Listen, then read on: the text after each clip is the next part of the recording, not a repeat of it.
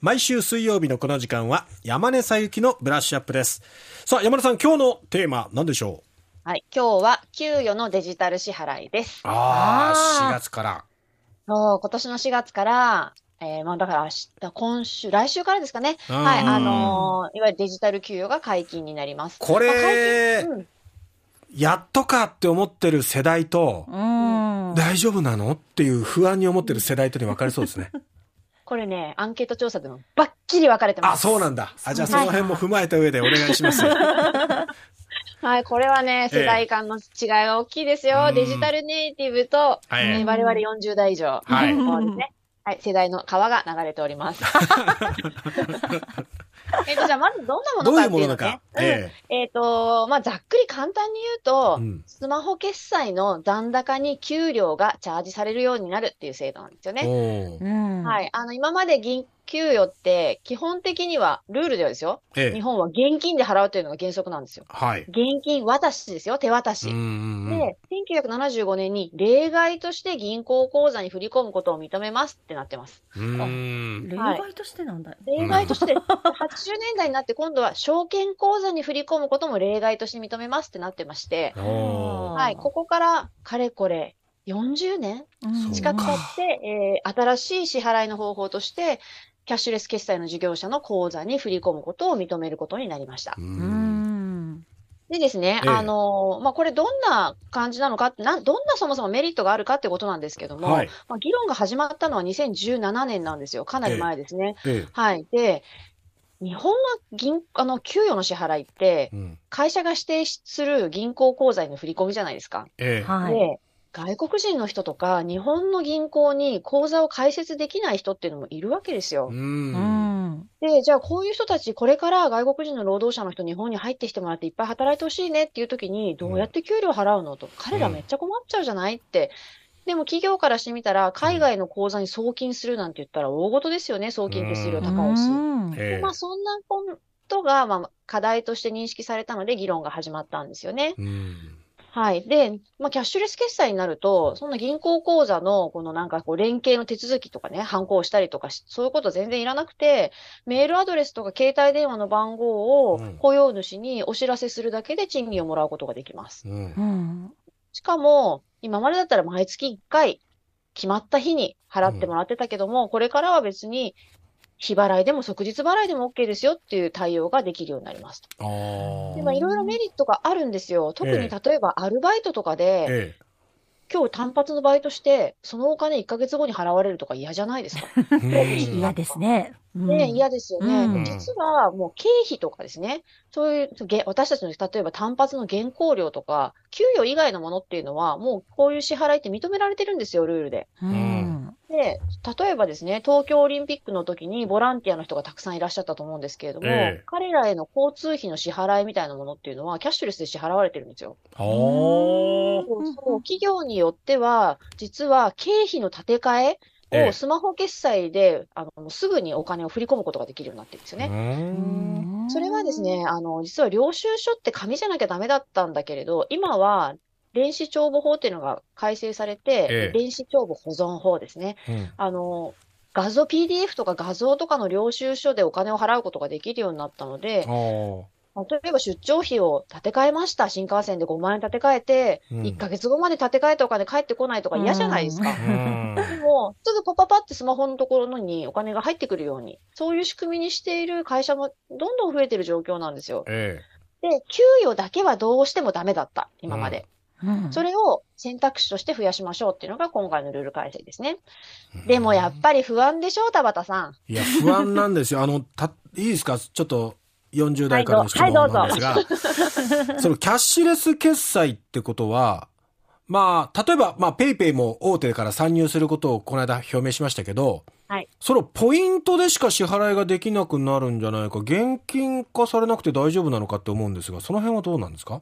あの、例えば PayPay ですね。まさに昨日このええ支払いの認可をですね、受けるように申請しますって表明したんですけど、ええ PayPay の話でじゃあ想像しますね。はい。うん PayPay 使うとき、まず、その自分の銀行口座とかから、ええ。チャージするじゃないですか、お金。はい。うんチャージしてそれを使いますよね。えで、そのチャージするっていうところの部分に給与のお金が入ってくるイメージなんですよ。はい。で、だからポイントとかで支払われるわけじゃなくて、うん現あ金がペイペイにチャージされるんですよ。うん。はあ、はあはあはあ、で、しかも、この不安でしょっていう皆さんのためにうん、金融庁はですね、こええ。れかなり厳しい条件を課してます。その、うんどんなキャッシュレス決済の事業者でも、給与のデジタル払いができるようになるわけじゃなくて、うん。金融庁が決めたガッチガチに厳しい条件をクリアするよって準備をしたキャッシュレス決済事業者が認可申請をして、金融庁が OK だって申請を受理しないと対応できないんですよ。そのね、ルールって意外と厳しくってうん、不安解消になると思いますよ。例えばまずですね、ええ。あの、最初は、えー100万円までしかキャッシュレス決済の残高のところにチャージできないんですよ、給与が。はい。でも、給料って何ヶ月もそこに溜まってたら100万円超えていくことっていうにありますよね。うんで、100万円超えた分については、このペイペイとか事業者側がうんあらかじめ指定した銀行口座にお金入れてくれます。うんはい。だから100万円以上になったら今までと同じですね。うんで、えっ、と、月に1回は無料で現金を引き出せるようになります。キャッシュレス決済の事業者って、あうんの、そのチャージするための銀行口座とか、チャージしたお金を戻すための銀行口座ってあらかじめ紐付けてるケースが多いんですよね。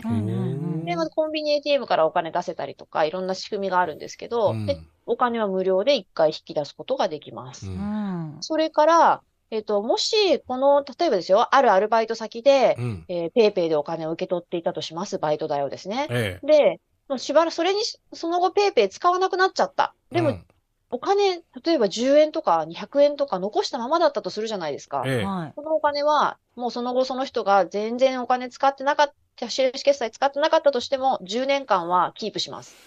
うんねで、もう一つ超不安なところ。うんキャッシュレス決済事業者が倒産したり破綻したらどうするのっていう話ですうんね。うんこれは、えー6営業日以内に確実にこのお金を返せるようにお金を準備しておくことっていうルールがあるんですよ。だから、給与を受け取る人は100万円が上限なんですよね。でもええ100万円入れてない人もいっぱいいるかもしれないじゃないですか。1円とかええ100円とかの人しかもういるかもしれない。でも、えーこの給与のデジタル支払いをする、申請するってことは、ユーザーかける100万円のお金をすぐに手当てできるだけ資金力のある人しか認めないよっていうルールなんですよ。だから、実はその、キャッシュレス決済やってる事業者って、うんえっと、100社近く、85社だったかな、今。かなりの数いるんですけれども、実際これに対応できるだけの条件をクリアできるところはうん、かなり少ないだろうって言われています。うーん今はまだペイペイだけですね。うんやります申請しますって言ってるところです大ね。手はそうですよね。でまあ今通常通りつあの給与振り込み現金振り込みしてもらってるとこは別に変えなくてもいいっていうことですよね選択肢が増えるっていう感覚選択肢が増えるってことです。いいですよねはいうん。あの、今までだったら、もう会社が指定したうん銀行口座への振り込みっていう選択肢しかなかった。うん場合によっては、その、貯蓄用口座と分けて振り込んでもらうみたいなことができるようになってる会社もあるかなと思うんですけれども、んそこに一つキャッシュレス口座への振り込みっていう選択肢が増えるっていうことですね。はい。これはもちろん労使、あの、交渉をしてうん、こういうのやってくださいってやっていくことになると思うんですけど、うあの、今までどうして決まった銀行口座だけだったかっていうと、うんこれは企業側の振込手数料が高かったからです。んまあ1件300円とかかかって、ええ同じ銀行だ内だったら振込手数料安いけど、うん。ね、そのうん、働いてる人の希望する口座に振り込むと、どんどん手数料かかっちゃうから、うん。月1回だけにしてね、決まった口座、つく決まった銀行に口座作ってねって決め込んできたんだけど、うんやっぱりちょっと自由度が欲しいよね。うん。キャッシュレス決済事業者にとってみると、一番最初にお金が入ってくれば、うん。そこからそこに貯めたり、送ったり、いろんなことが広がるので、うん。これはやっぱり銀行、メガバンクとか地方銀行って今までの銀行だけじゃなくて、新しい銀行に変わる選択肢をキャッシュレス決済の人たちが作る、まあ、道筋になるような、まあ、ありの一決開けるみたいなですね、大きな実は制度改正なんですよね。でもなんか地銀を特にビクビクしないですか？これに対して。いや、銀行の人たちは相当ビクビクするんでじゃないですか？すよね。ねえ。だって今まで何にもまずしなくても、お金、口座に入ってきたのが。お金がねね確保できたわけですから。うん。ねはい。さあということで、まあ、これがどういうふうになっていくのかちょっと今後もね、注意深く見ていきたいなと思います。はい。若い人たちは歓迎する声が多いみたいですよ。そこ際立てないの、本当に。やってみようかな、私も。私もやっちゃおうかな。田畑さんどうします？私はこのままでいきます。ぶれないですね。ね。ということで今日はデジタル給与についてお話しいただきました。山根さんありがとうございました。ありがとうございまたし。日経エネルギーネクスト編集長の山根佐伯さんでした。